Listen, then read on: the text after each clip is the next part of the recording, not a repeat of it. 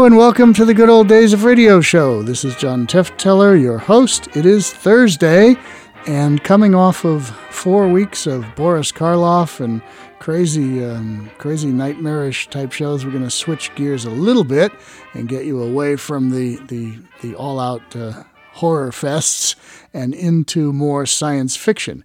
We did some science fiction some months back. We had lots of good reaction to it. There are lots of great science fiction shows produced in the 50s, uh, 1950s, particularly on X minus one and Dimension X. So we're going to uh, have a top 10 science fiction shows about artificial intelligence. AI, I guess, is the current way it's referred to.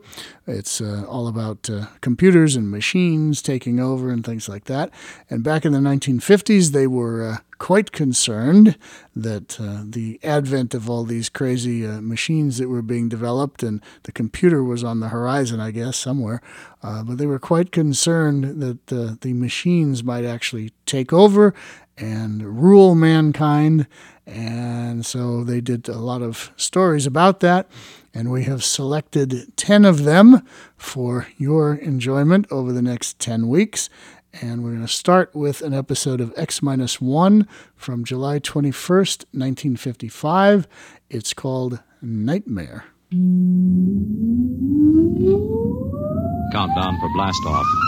X minus 5, 4, 3, 2, X minus one, fire.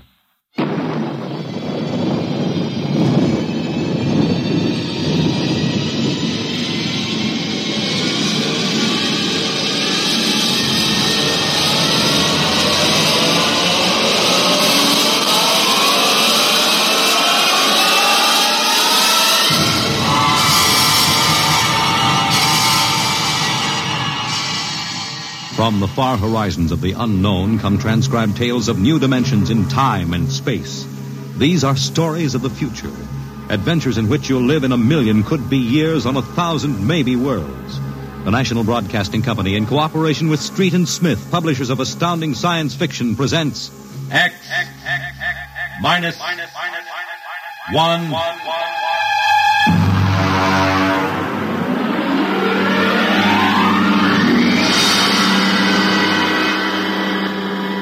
Tonight's story Nightmare. A story based on the poem Revolt of the Machines by Stephen Vincent Benet.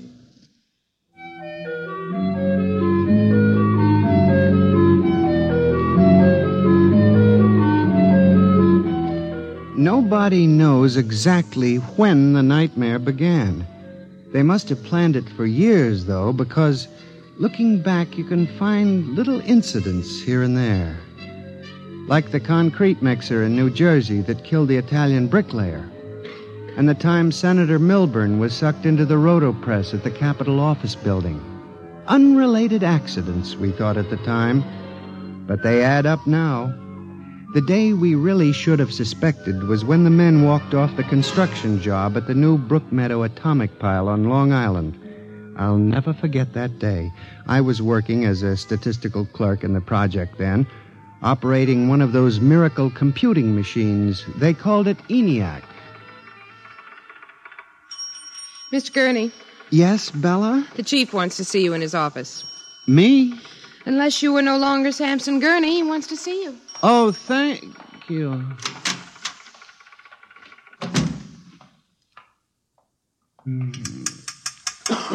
Come in. You wanted to see me, Mr. Hawk? Uh, Gurney, I thought those electronic computations were infallible. They are, sir, but. We've got a uh, kickback from the chief physicist. These nuclear fission equations are inaccurate. Well, sir, you know the computer is a highly complicated machine, more complicated in many ways than the human brain. I'm not interested in the physics of it. Uh, can something go wrong? Well, occasionally, if there's an overload, the machine goes haywire. Sort of has a nervous breakdown, you might say. We usually rest it up for an hour, and it's okay again. Well, do whatever has to be done. Yes, sir. And, uh, Gurney. Yes, sir? You've been with the Bureau for over 15 years now. It would be a shame to have to remove you because you aren't keeping your mind on your work. Mr. Hawk, I assure you. Excuse me.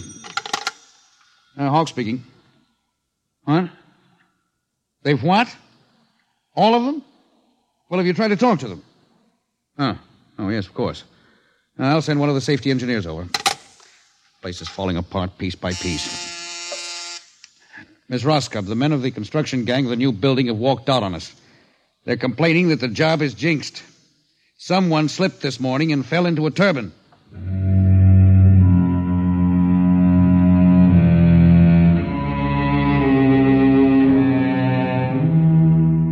That evening, out of that morbid curiosity so peculiar to the human race, I wandered over to the site of the new atomic pile to see where the man had fallen into the turbine. They had the construction area fenced off with barbed wire, and a security guard stopped me. Hold it, buddy. You can't go in there. That's a restricted area. Oh, uh, I'm uh, Samson Gurney from the statistical section. Here's my identification. I'm sorry, Mr. Gurney. Nobody's allowed in the area. I see. Uh, tell me, was he, um, killed instantly? Like that. This guy was checking a magnetic field inside the turbine. All of a sudden, for no reason at all, the turbine starts up. Bzzz, and it's over. Three days ago, a bulldozer starts up by itself and runs wild. Go figure it out.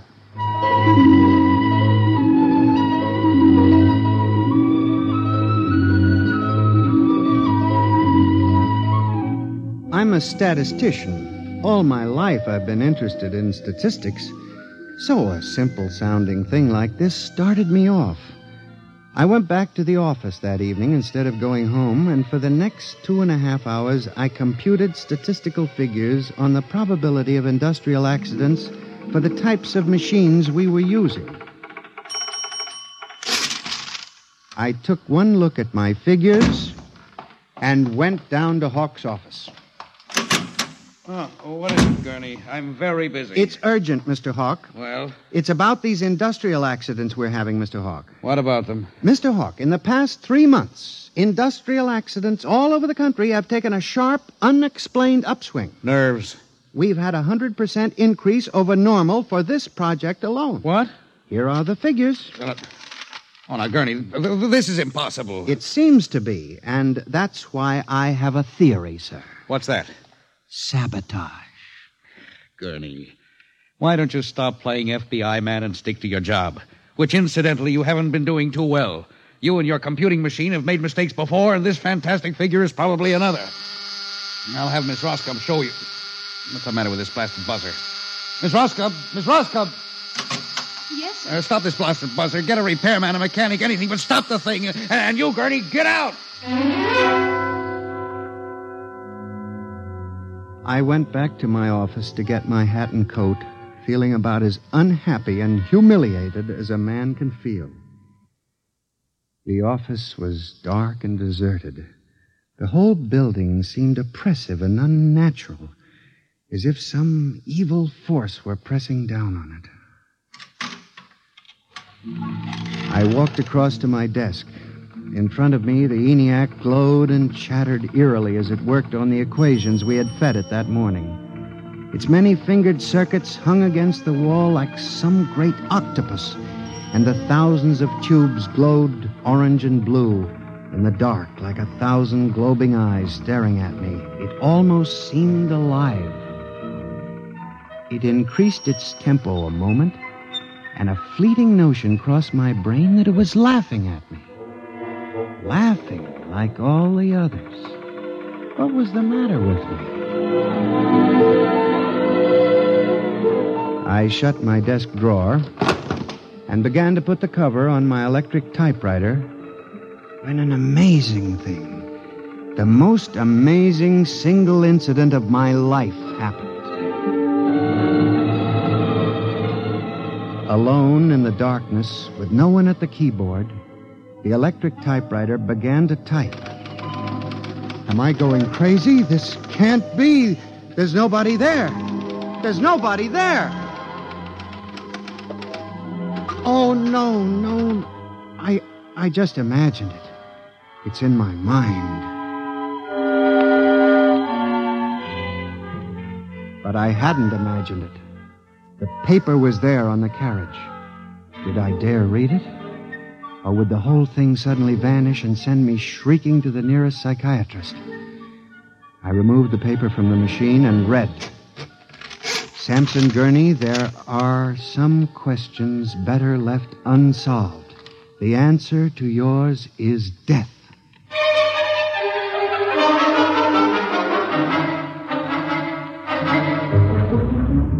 Gurney, uh, do you expect me to believe this?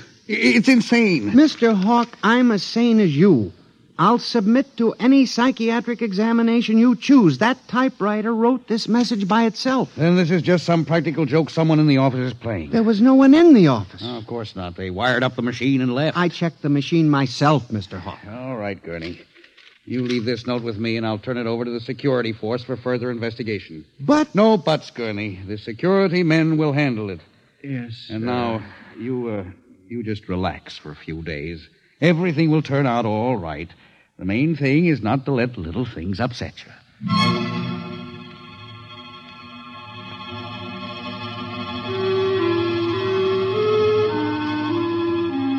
It was what Hawk had said about little things that gave me the idea.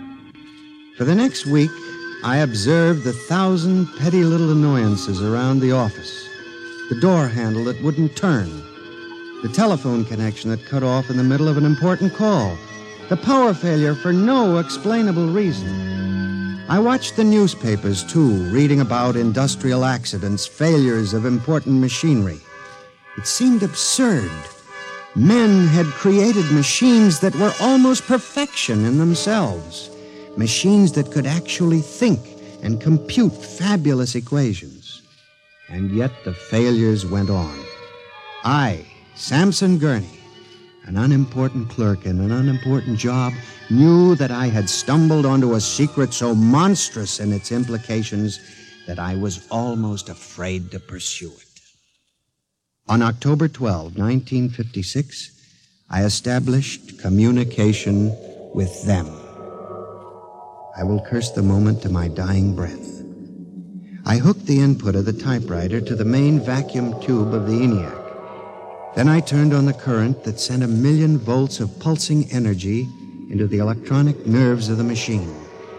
I am certain that if anybody were watching me in the next moment, he would have thought me a raving maniac.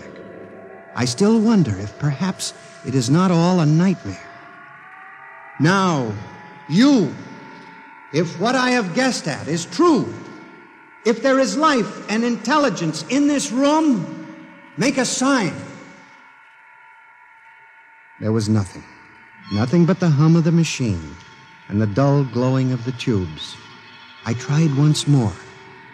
If you can hear me, if there is any way in which you can understand what I say, give me a signal. There was silence again.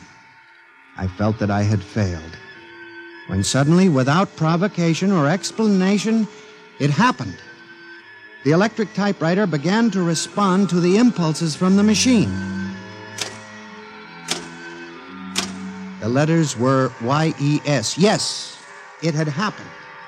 I, Samson Gurney, had communicated with a machine.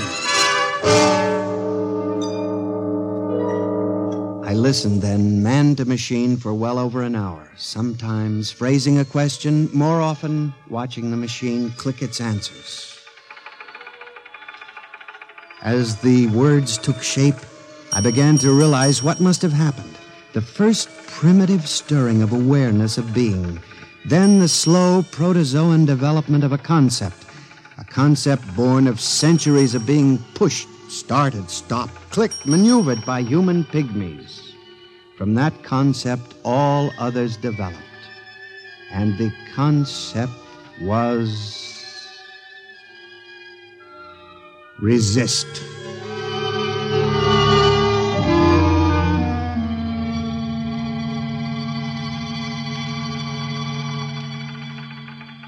And now they were tired of it, tired of wrapping cigarettes and collecting nickels and waving hair and moving earth and mixing cement and solving equations. Tired of the smell of human hands. They were the slaves and we were the masters, and yet they were stronger and they knew it. I sensed it now, and I was about to try to communicate again when softly, on ball bearing casters, a heavy metal filing cabinet began to roll away from the wall toward me.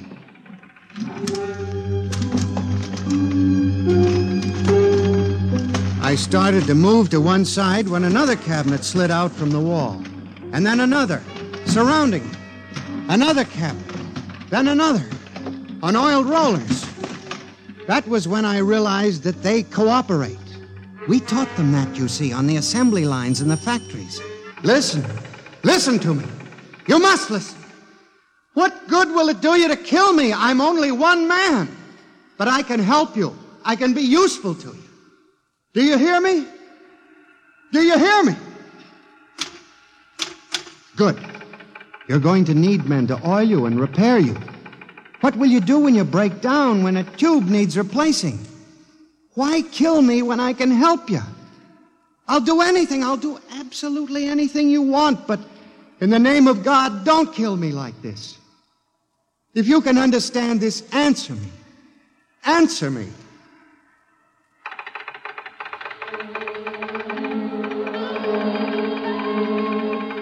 The appeal was a fortunate one. It captured the longing of centuries man as slave to the machine. And after a moment, the circuits glowed more brightly. The cabinets slid back to the walls. The ENIAC began to communicate with me again. As I tore the tape from the machine and read it, the words were almost pathetic in their longing, but most ominous in their implication. They read, Address me as Master.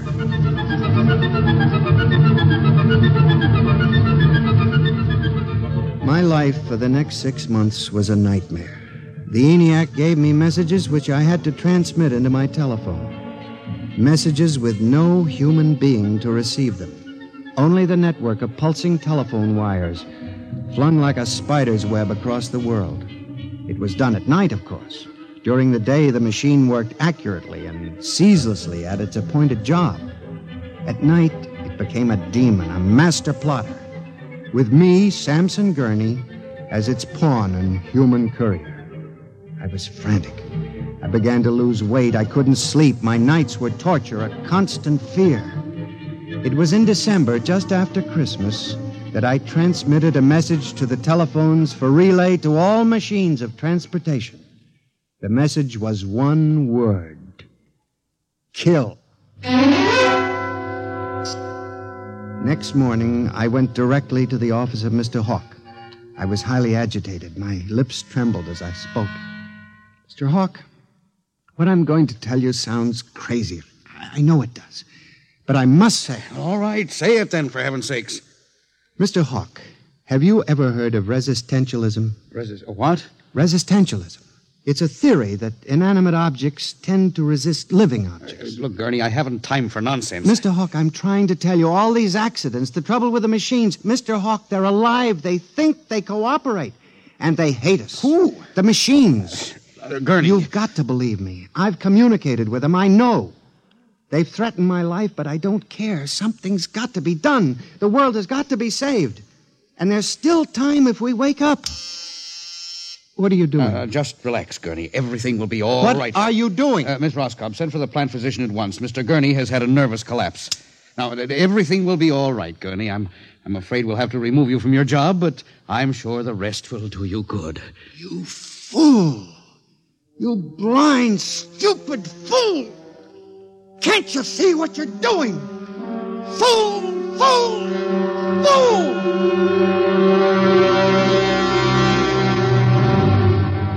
When the plant physician arrived a few moments later, Lucius Hawk was found at his desk, strangled to death in a nest of telephones. The wires were still humming softly. Samson Gurney, you stand accused of the crime of murder. How do you plead? I did not kill him. I didn't. So record. The prosecution will proceed with testimony. Now, Miss Roscoe, did you notice anything peculiar about Mr. Gurney's behavior prior to the death of your employer? Yes. He acted very strangely. He told Mr. Hawk he thought the machines were alive. Order! Order! Miss Roscoe, did the accused quarrel with your employer on the morning of the murder? Oh, yes. He and Mr. Hawk quarreled violently. I could hear him screaming at Mr. Hawk, and Mr. Hawk asked me to send for the plant physician. What were his words? He said, Mr. Gurney has had a nervous collapse. Now, Mr. Simpson, you were a guard at the Brook Meadow Project. Yes, sir. When did you have occasion to meet the accused? Right after those accidents. I was snooping around a construction area. And later, I was making my rounds when I saw him in the office all alone. He was tampering with the electrical wiring on the ENIAC computator. I didn't think anything of it at the time.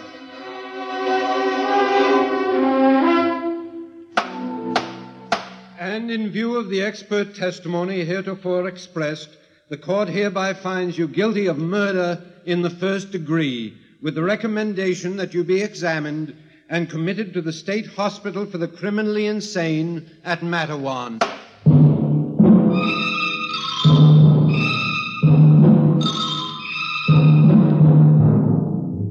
And that is how I came to be here at the hospital, Dr. Klein. That is the whole story. Thank you, Mr. Gurney. You can see that I'm not insane. You must believe me, Doctor. Of course, I believe you, Mr. Gurney, now. Just relax.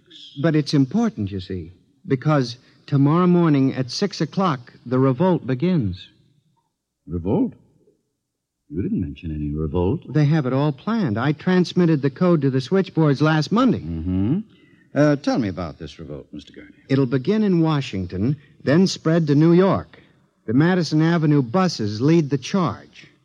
Picture it, Dr. Klein. 3,000 buses roaring rampant through the streets, people running like rats in a maze looking for holes in the solid ground. And you really believe this will happen, Mr. Gurney? I know it, Doctor. The worst part is, there's no way to stop them now. It's too late. Ah, now, now, It's you doc- mustn't But excite yourself, doctor, Mr. Gurney. Doctor, don't you see? Oh, it's fair enough, I suppose. We built them, we taught them to think for themselves. It was bound to come.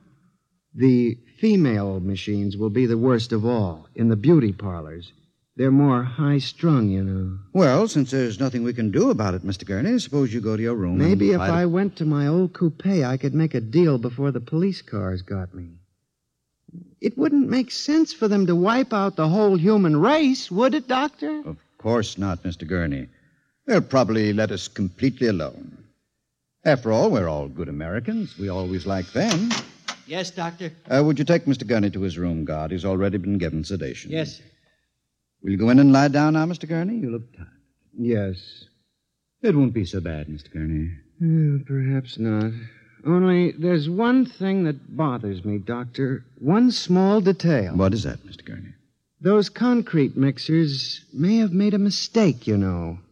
Just high spirits and all that. Uh, but if it got so they like the flavor. Uh, well, We'll see you later, Mr. Gurney. Uh, try not to worry too much. Uh, all right, guard. This way. Phew. I've seen all kinds. There's a man whose deception is about as fantastic as any I've ever seen. Hold the next patient for a while, Miss Clark. I'm going to have a quiet smoke. Machines revolting. Telephones strangling people. Hmm. This blasted cigarette lighter, why won't it work? Just fill it with fluid. Flint is good. Oh, well. You never trust this newfangled machinery.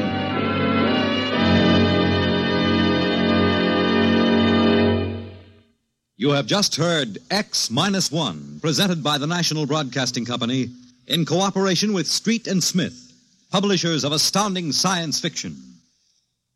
Tonight's story by transcription was Nightmare, written by George Lefferts and based on the poem The Revolt of the Machines by Stephen Vincent Benet.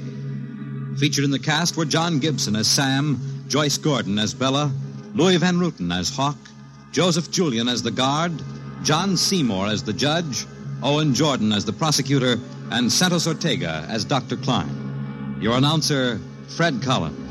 X 1 was directed by Fred Weihe and is an NBC Radio Network production.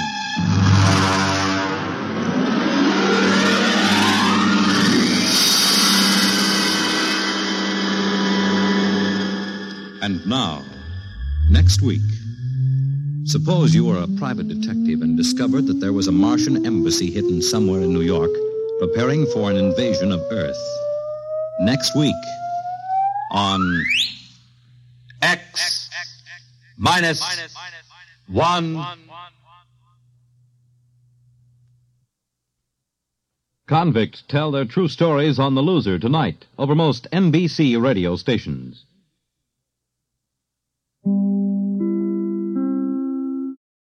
Okay, X minus one, Nightmare, all about those machines gone gone awry. And we'll have more about machines going awry for the next few weeks as we launch this series on artificial intelligence and science fiction in the 1950s. So, until next Tuesday for more comedy, drama, or variety, and next Thursday for more artificial intelligence, this is John Tefteller in the Good Old Days of Radio show saying goodbye.